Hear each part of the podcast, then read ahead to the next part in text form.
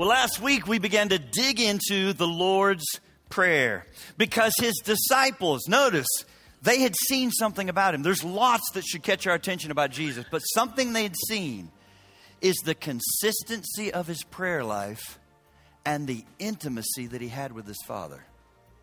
I hope you realize prayer is not just getting things from God, prayer is getting to know God. And they saw that. And they said, Lord, teach us to pray. Teach us how to pray. But the model prayer and the pattern that he gave us did not give them the attitude or the approach that you should have when you pray. Last week we talked about it. It's giving you components, it's giving you the what. What should your prayers consist of, but not how. And so today he wants us he wants to give us the how. You realize it matters what you pray and how you pray. Both matter. And so, in order to give us the how, he's going to tell a parable. And I hope right now some of you would just want to stand up. It's all you can do to not stand up and say, Why did he ever tell a parable? Because I've said this so many times. He would tell a parable in order to shock us and shake us from our conventional human thinking. In other words, he knows that the how is going to be so different than you might think that he's going to have to tell a parable to get it across. He's going to tell a parable to help us know not just what, but how. How can you approach God in prayer? So now turn with me in your Bibles to Luke chapter 11.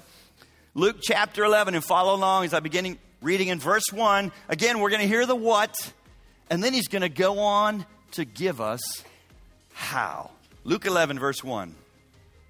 Now, Jesus was praying in a certain place, and when he finished, one of his disciples said to him, Lord, Teach us to pray as John taught his disciples. And he said to them, When you pray, say, Father, hallowed be your name, your kingdom come.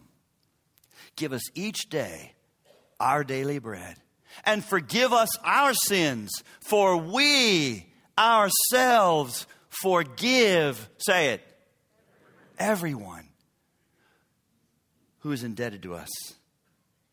And lead us not into temptation. And he said to them, Which of you who has a friend will go to him at midnight and say to him, Friend, lend me three loaves, for a friend of mine has arrived on a journey and I have nothing to set before him? Look at me a minute. You got to understand in that day, if you think, What in the world? In that day, hospitality was huge in their culture. It was a shame to not do it. There were not hotels and motels.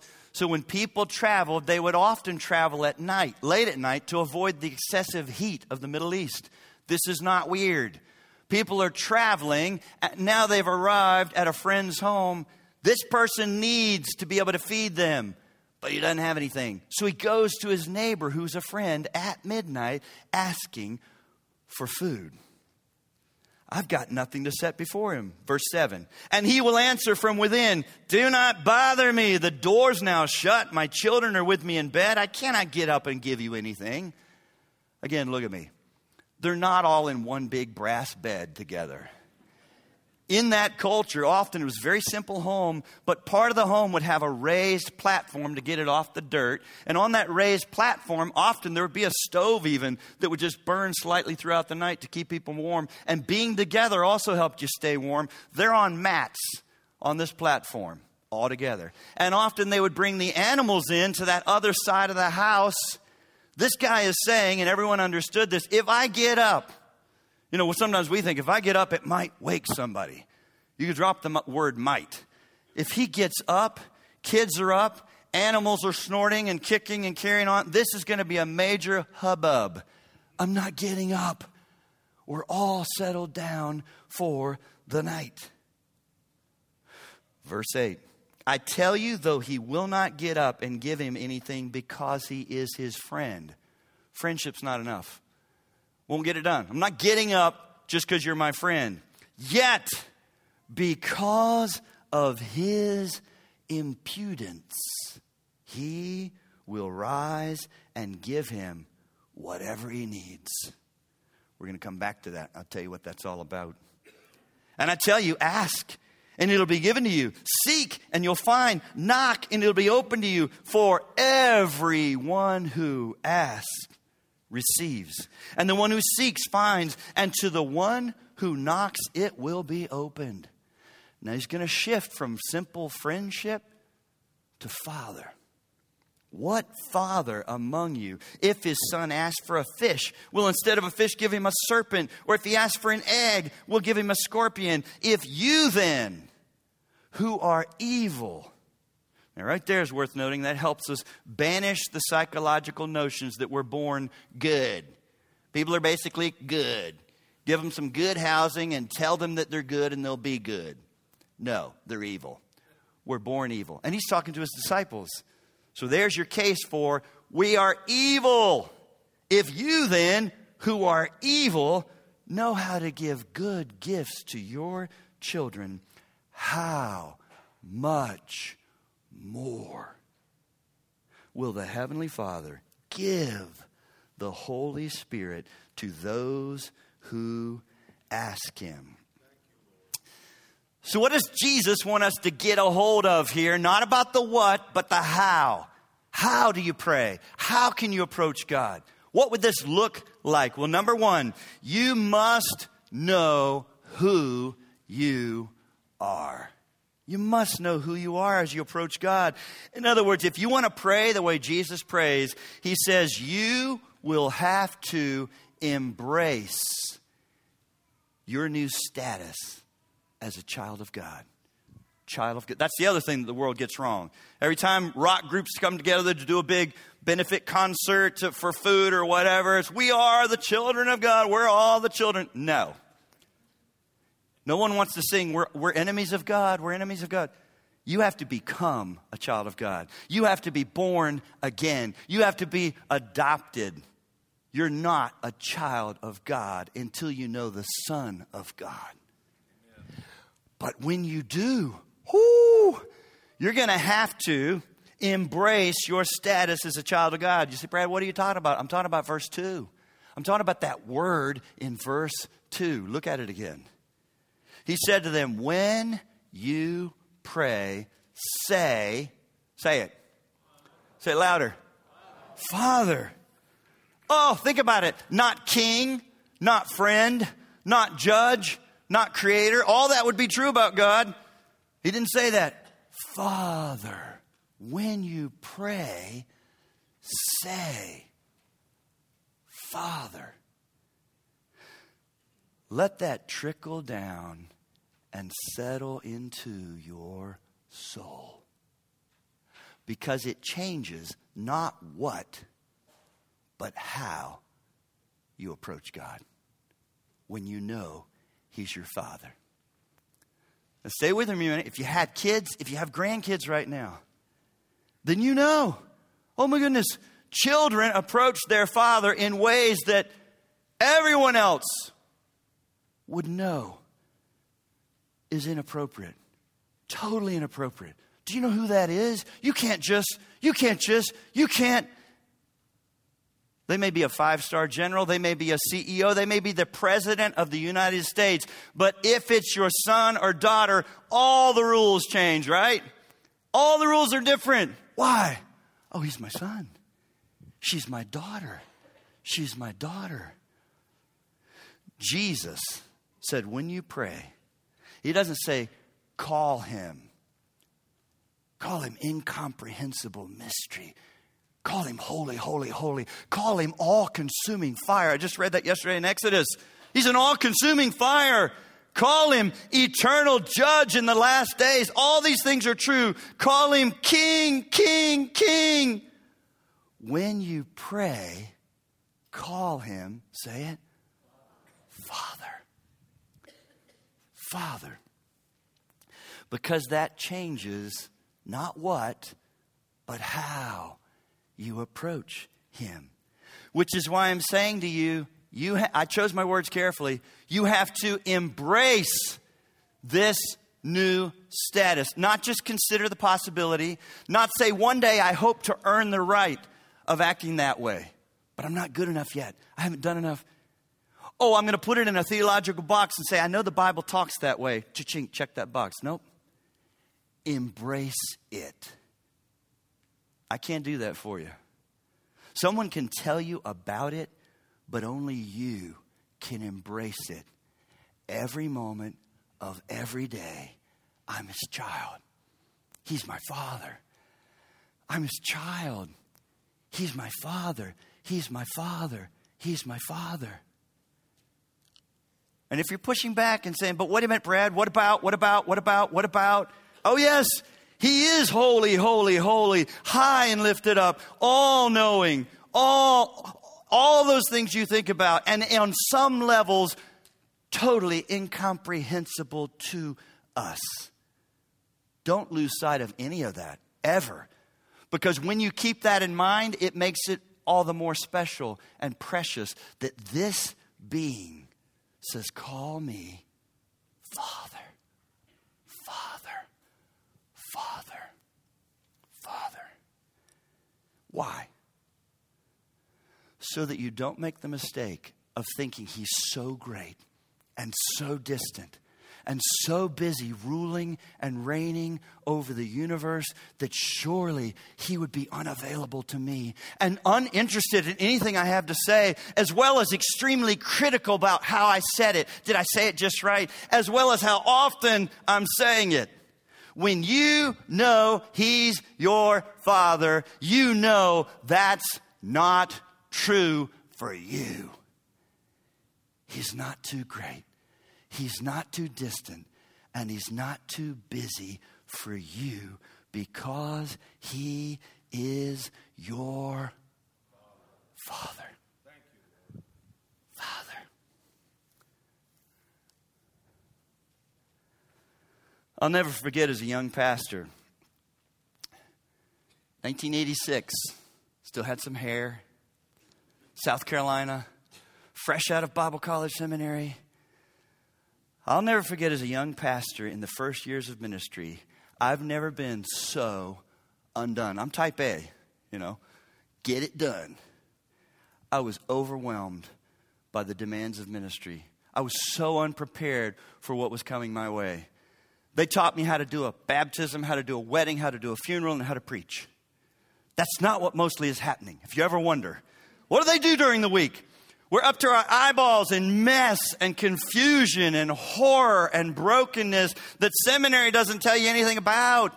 I was overwhelmed by the level of mess and brokenness and confusion that was all coming my way. I'd never been exposed to this much. And it's not just, oh, I'm exposed to it. They expect me to do something about it. And I had no idea what to do about any of it. And so one day, my meetings were Tuesday. I still remember Tuesday at 10:30. I get 30 minutes with the senior pastor. I would have my mother and her friends pray, pray, pray because it was terrifying. Not a nice man. And I remember one day I'm in my his office pouring out my heart.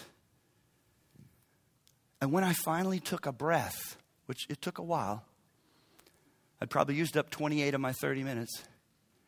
I'll never forget he took his pen and he tapped it on a piece of paper on his desk that I, I could see had tick marks on it. And he said, Do you realize you've said you know 17 times?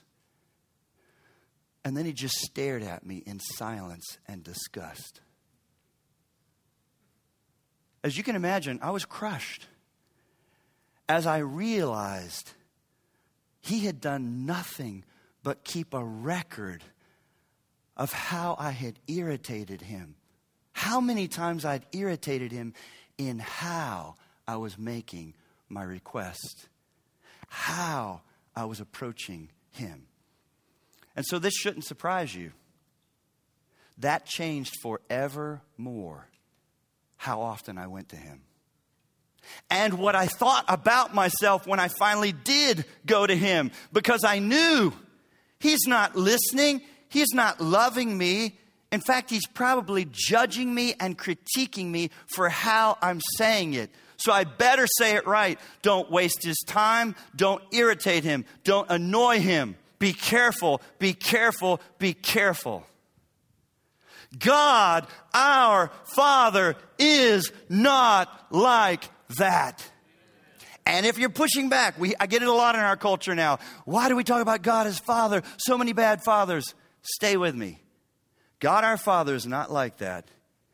So if you had a bad one, banish forevermore all of your earthly notions about Father because this is your heavenly Father. He is a good and loving and perfect. He's everything that a father could be and should be. Your heavenly Father. Father. Don't take your earthly father and what happened there and lay it on your heavenly father and say, That's why I'm hesitant. That's why I'm nervous. That's why I'm sheepish. Heavenly Father. Heavenly Father. Heavenly Father. And remember, this is a model prayer or a pattern. So get this. I don't want you after this message, like every time I pray, I got to say Father. I used to say Jesus. I said other things. Got to be Father. Jesus is not. That's not the point. He's not saying whenever you pray, use the word Father. What he's driving home to us is that every time you pray, he wants you to understand you're coming as a child of God with this family status, and He's your Father. Whenever you come, you're coming as a beloved child of God who's already been chosen, forgiven, and brought into the family with all the privileges, stay with me, and characteristics of a child. He's your Father. You're his child. He doesn't expect you to act any differently than a child. So come as a child and pray as a child. A stranger, you think about this, a stranger would not presume to be as intimate with God as he wants us to be because we're his child. Oh. An employee, some of you have a contract basis thought with God. Yeah, He'll do some things for me as long as I'm doing enough for Him. An employee would not presume to make the kind of excessive, over the top, shoot for the moon kind of request of God as a child would. And even a friend would consider carefully how often you're asking for something but children don't think about any of that, do they? No, no. She calls him daddy. She shoots for the moon and she barges back in again and again asking for the same thing because she she knows she's his beloved child and he's her father. He's her father. He's her father. I even remember for eight years I had no office, we had no church building. So my office was in a bedroom downstairs, and everyone knew we got to be careful here. Yes, my office is in the home, but I got to go to work. This can't be like Grand Central Station, in and out, in and out, and in and out. So everyone understood when he goes down, he's at work. Oh, but the youngest, they would, the, the door had a gap like that. Oh my goodness, because I'm a father.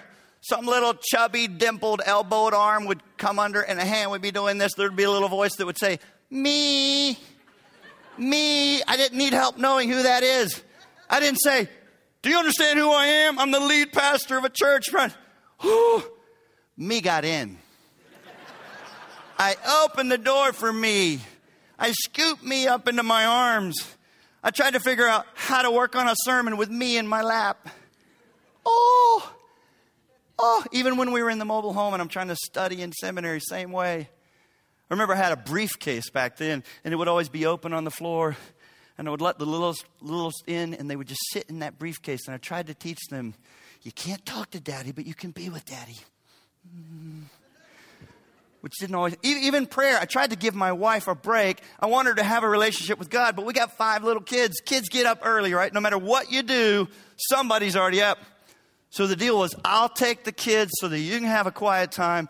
And I had years that I actually prayed at this couch with someone on my back, hanging there. They were just happy to be with me. And as a man, I was happy to bear up under that precious little load. As I prayed with some little creature on my back, I wouldn't have done that for any of you. I would say, Get off. This is so inappropriate. I love you, I'm your pastor, but get off. I'll see you later. What's going on? I'm a father. These are my children. And God, the Father, Heavenly Father, wants you to know that's what you have. That's what you have. That's what you have with Him. That's what you have. Oh. For every believer, some of you have yourself in a different category. You do it all the time. Here's what the Bible says, but for every believer, not someone who's earned it, not someone who's matured enough, not someone who's done great things for God, not someone who's taken risks, not someone who really knows their Bible. As soon as you are born again and put your faith in Jesus, every believer now has this glorious status child of God. And He's my, say Father. Father. Father. That's your status now. Not enemy, not stranger, not friend, certainly not soldier or even worker bee, but beloved son or daughter. So come on that basis. Because when you come to Him on any other basis and under any other status, thinking something different about yourself, you'll be anxious about whether or not you're saying it just right. Are children anxious about saying it just right? No. You'll be anxious. You'll be guarded and formal and careful. And you'll be quick to think, I've probably gone too often. I can't go back. I can't go back again. I've messed up like this before. I've got to get it together before I can go back. Those are not biblical thoughts child of God. Father, children don't think any of that. And I'm going to tell you something that I hope will shake you that you never, ever forget. Do you realize our Father loves to hear our voice? Do you realize that? There's, there's Psalms, there's verses in the Bible that says he delights in the cry of his children. He loves to hear your voice. He never says, What, you again? You think you're the only one in the universe? I got stuff going on. You're driving me nuts. Never. Our God loves to hear our voice. And he loves to think that you think he's good and he loves me and he wants the best for me. So I'm just going to go. I'm going to go. I'm going to go. I'm going to go. I never hold back. I never hesitate. I never wonder if I should go. I go. I go. I go. I go. I talk to him. I cry out to him. And if you're saying, but Brad, I don't deserve that kind of status and this kind of treatment, I would say to you, you're right. You don't. And I don't either.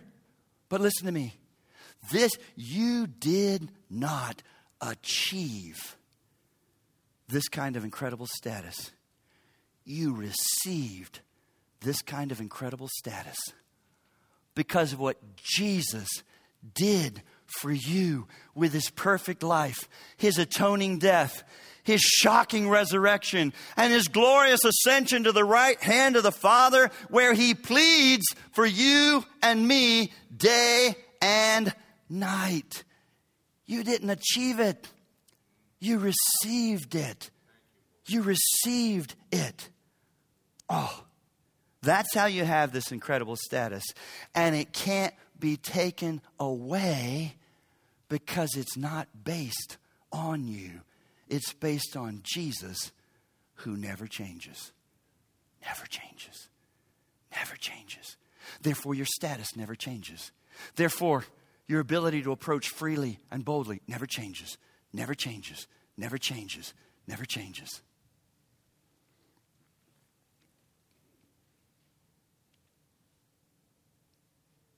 Every minute of every day and night, Jesus pleads for us. You say, what does that look like? What does that mean?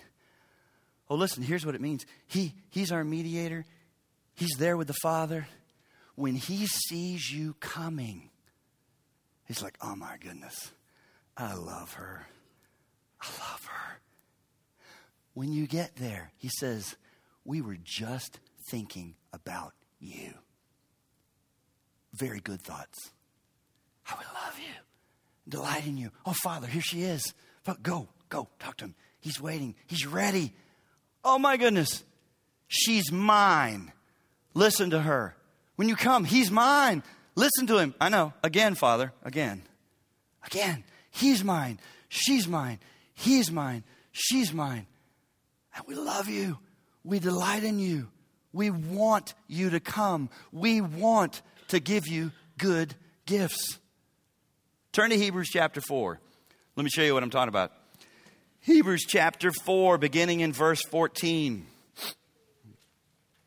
Hebrews chapter 4, beginning in verse 14. Since then, oh, he's been going on and on about how Jesus is better. So, this is a book that uses the word better 13 times. We got a better mediator, a better sacrifice, a better hope, a better inheritance. Better, better, better, better.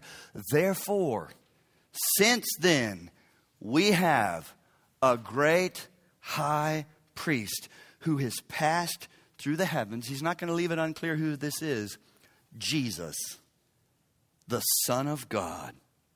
Let us hold fast our confession, for we do not have a high priest who's unable to sympathize with our weaknesses, but one who in every respect has been tempted as we are, yet without sin. So what? Why does this matter? Oh, look at verse 16. If that's the truth of what Jesus has done, let us then with, say it, confidence, do what? Draw near. Draw near. Draw near. You don't have to hold back. You don't have to be hesitant. You don't have to comb over your life and say, but if I've been doing enough of all the right things, is he pleased with me today? I don't know if I can come today. Let us then with confidence draw near. And when you're his beloved child and you've put your faith in Jesus, here's the kind of throne you're coming to. It's not shooting with lightning and thunder and fearful tremblings of judgment. Draw near to the throne of. What kind of throne is it for you? Say it again. And what are you going to find there? Condemnation, critique, judgment? Oh, no, draw near to the throne of grace that we may receive mercy and find grace to help in time of need. For some of you, our enemy Satan has so deceived you and accused you relentlessly. Look at you. You call yourself a Christian. Look at you. Look at you. Even when I hear my, people say, I'm trying to be a good Christian, something's wrong. You don't try to be a good Christian. You're a wretched sinner saved by grace. I want to know him more. And I'm constantly reminded I am a wretched sinner. That's why I needed a great Savior. And I have one. I have one, Satan. I have one. When he accuses you, you say right back, That's right. I am that bad. And he is that good. I have a Savior who intercedes for me day and night so that when I come, the Father wants you to come. Some of you are holding back and you're not getting what you need to go through what you're going through. Because when you come, you find mercy and grace to help in time. See, grace doesn't just save you, grace enables you and empowers you to live in this dark confusing world. When you're not getting enough mercy and grace from the throne of grace, you don't do well. But you got to know who you are and know that you can come. You can come. You can come. Skip over to chapter 7, verse 25. Same book, chapter 7, verse 25. Consequently, he, Jesus, is able to save to the uttermost. Nobody's in a category that's irredeemable. Nobody's in a category that's too far, too gone. Nobody, but people love to think that and believe that, and your enemy loves to tell you that. He's able to save to the uttermost those who, here it is again, draw what? Near to God. Now, you don't draw near with your little performance sheet. Here's why I'm coming near. Look at how well I've been doing, Father. No, those who draw near through Him. Through Him. Because of Jesus. Because of Jesus. Draw near to God through Him, since He always lives to make intercession for them. Always. Always. Always. So that your status is always the same. And the way God sees you is always the same because it's based on Jesus. You can always come, always come, always come on your best day. Right? We have this mentality had a really good day, really good day, didn't cuss, read my Bible, didn't blow up in anger with the kids. Good day. God loves me. Let me give you some news, my friend. On your best day, Jesus makes intercession for you because your best day would never get you in. But stay with me. On your worst day, Jesus makes intercession for you so that your worst day cannot keep you out. It's all about Jesus. Jesus. Jesus. The New King James actually says, Come boldly to the throne of grace. Because that's how children approach their father boldly. Which leads to my second point. Once you get a hold of your status, who you are, child of God, then number two, you'll have to adjust your prayers to reflect who you are. So, see, this is really important. If you cannot embrace status of child of God, you'll never pray like a child of God, and you'll never pray the way He wants you to pray. When you believe that you're a child of God, then you adjust your prayers to reflect who you are. You say, Brad, what would it look like to pray as a child of God? That's what the parable's about. That's what the rest of chapter 11 is about, all about. How do you pray as a child of God? Not a friend, not a stranger, not a worker bee, not a soldier, but a child of God.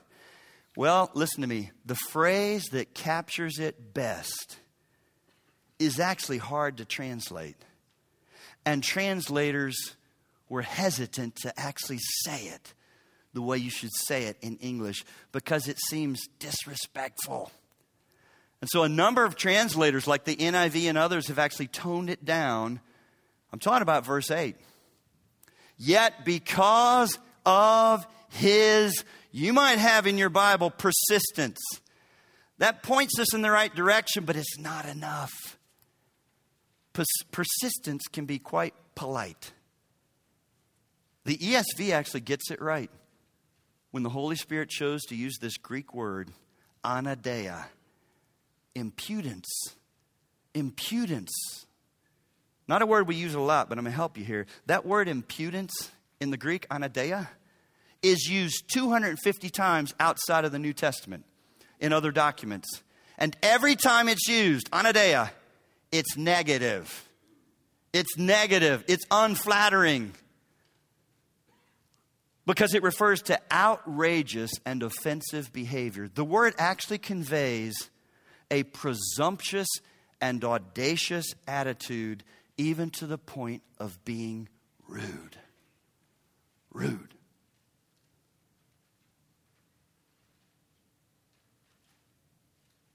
Even when you think about persistent and bold, there's appropriate boldness and there's inappropriate boldness, right? We're like, we kind of all sense it except for people that don't have jobs and friends, and that's why.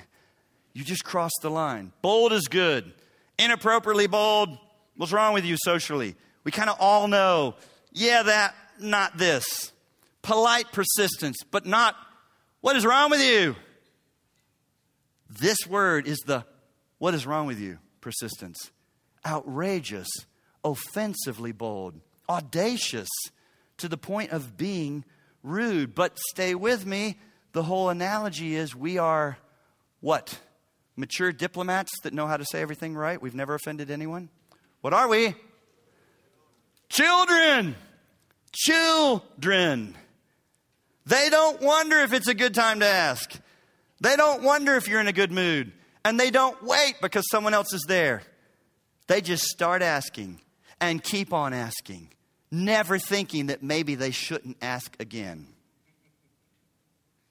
He says, I want you to pray that way. Not timidly, just dropping little hints for the Father of what you think maybe would help you. Shamelessly, boldly, boldly, asking and continuing to ask over and over and over like a child. And if you think this is a bad interpretation, verses 9 and 10 go on to use the same kind of over the top language to describe how he wants us to approach and ask. Look at verses 9 and 10. And I tell you, ask and it'll be given to you. Seek and you will find. Knock and it'll be open to you. Before we dig into those three verbs ask, seek, knock I want you to notice something that you might not pick up on readily enough. I want you to notice who it is that qualifies for this incredible promise he's making. Who is it that can ask and receive, seek and find, knock and get it opened? Look at verse 10. For, say it. Everyone. Every believer. Everyone. Every believer is invited to be this persistent, this offensively bold. Everyone, everyone, everyone. Jesus doesn't reserve this promise for some kind of elite, elite class of supergroup Christian commandos and prayer warriors that have finally reached that level where they can go like this. You know, every time I'm flying, you, you're just vividly reminded where you fit in our world. You know, at the gate, they're like, we want to invite all our diamond and medallion and platinum and world alliance kiss your butt people to come now. Please come now. Come now. All of you that are successful and done anything with your life. All the rest of you, unwashed masses, just stand there. We'll tell you when to come and how to come, sheepishly. Right? Every time I fly, I'm not diamond. I'm not medallion platinum. I'm not anything. I'm going to be stuffed in coach.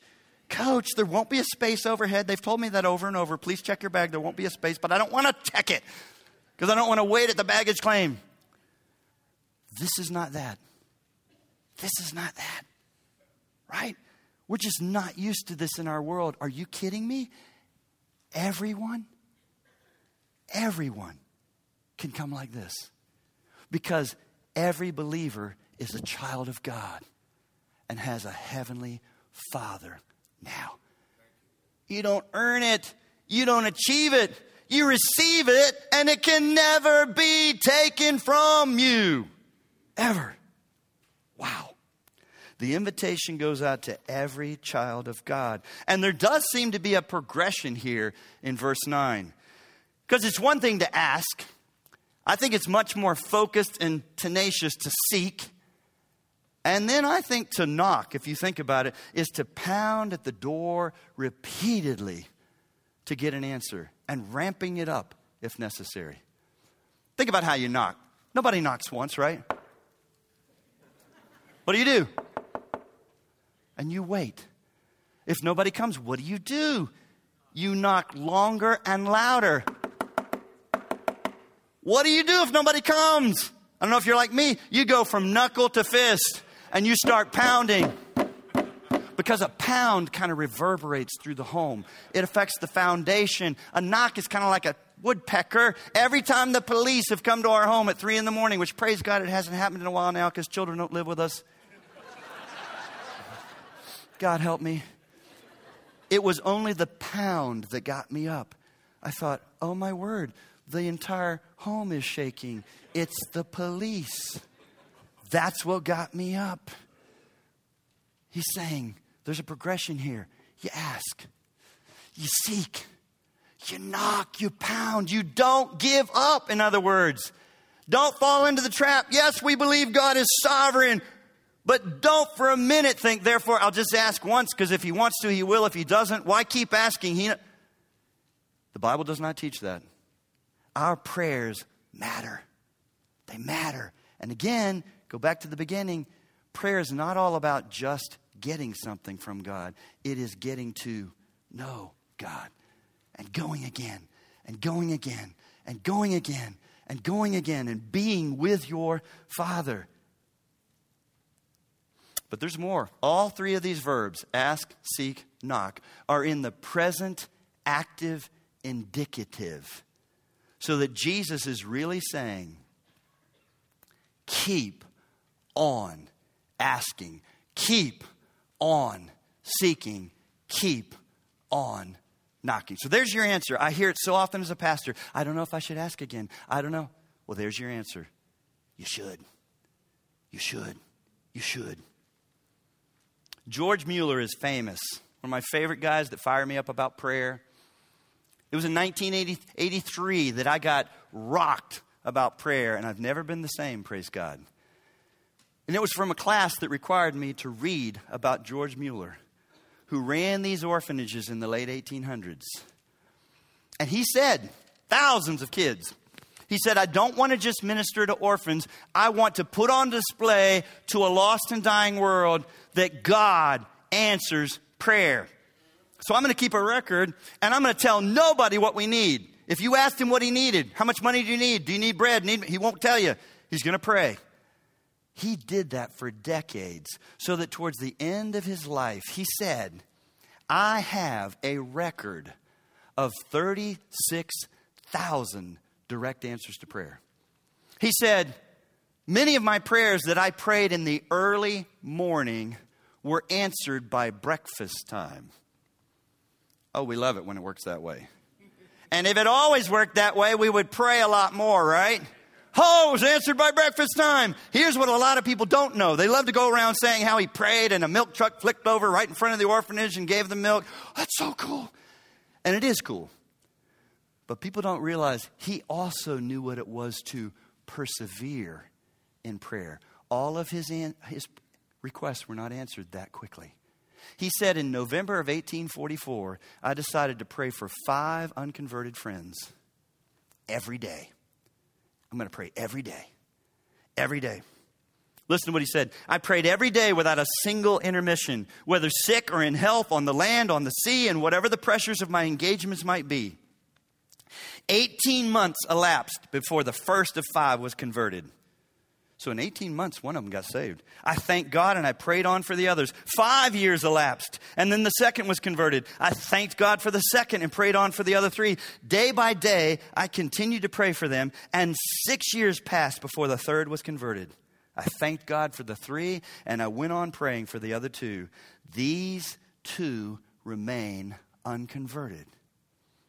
Now, how long do you think he kept praying for those final two before he said, Oh, well, must not be the will of God.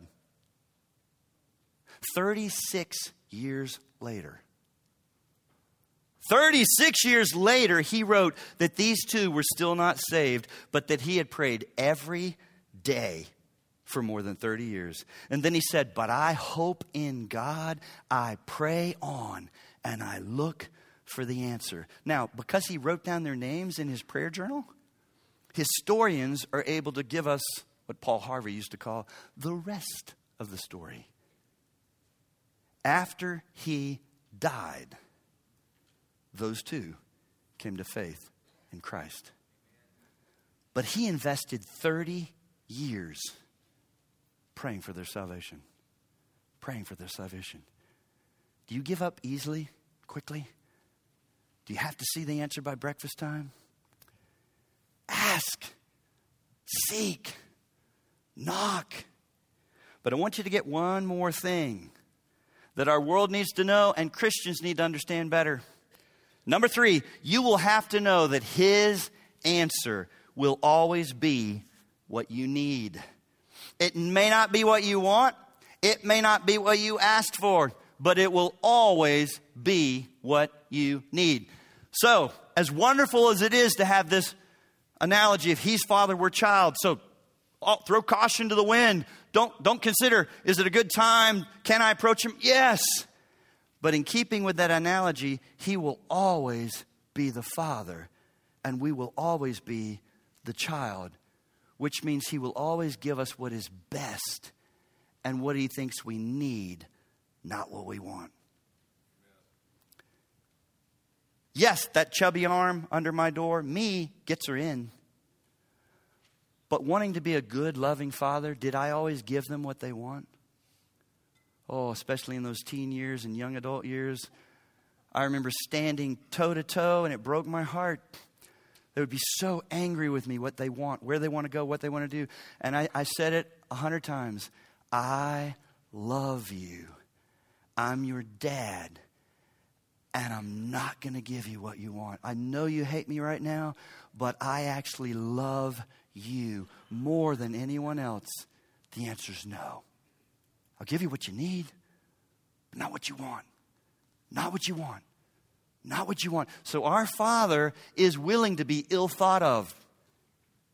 Because he's going to be good and wise and loving and always give us always what we need, not necessarily what we think we need or want. You see, Brad, how are you getting this? Final verse, verse 13. Look at it. If you then, who are evil, know how to give good gifts to your children. Here's, here's two of my favorite words. I've told you over and over, I love but God. Here's another two that I've got marked everywhere in my Bible much more. Much more. Uh, you'll see it a lot in Romans, like Romans 5:20, where sin abounds, grace abounds. Much more, much more, much more. Oh, if you who are evil know how to give good gifts to your children, how much more will your heavenly Father give you the Holy Spirit? When you ask. Now, did that surprise you? Does it strike you as like he's changing the subject? He lost his train of thought? Why would he end this way? Ain't nobody asking for the Holy Spirit, Jesus. It's daily, everyday stuff we're asking for.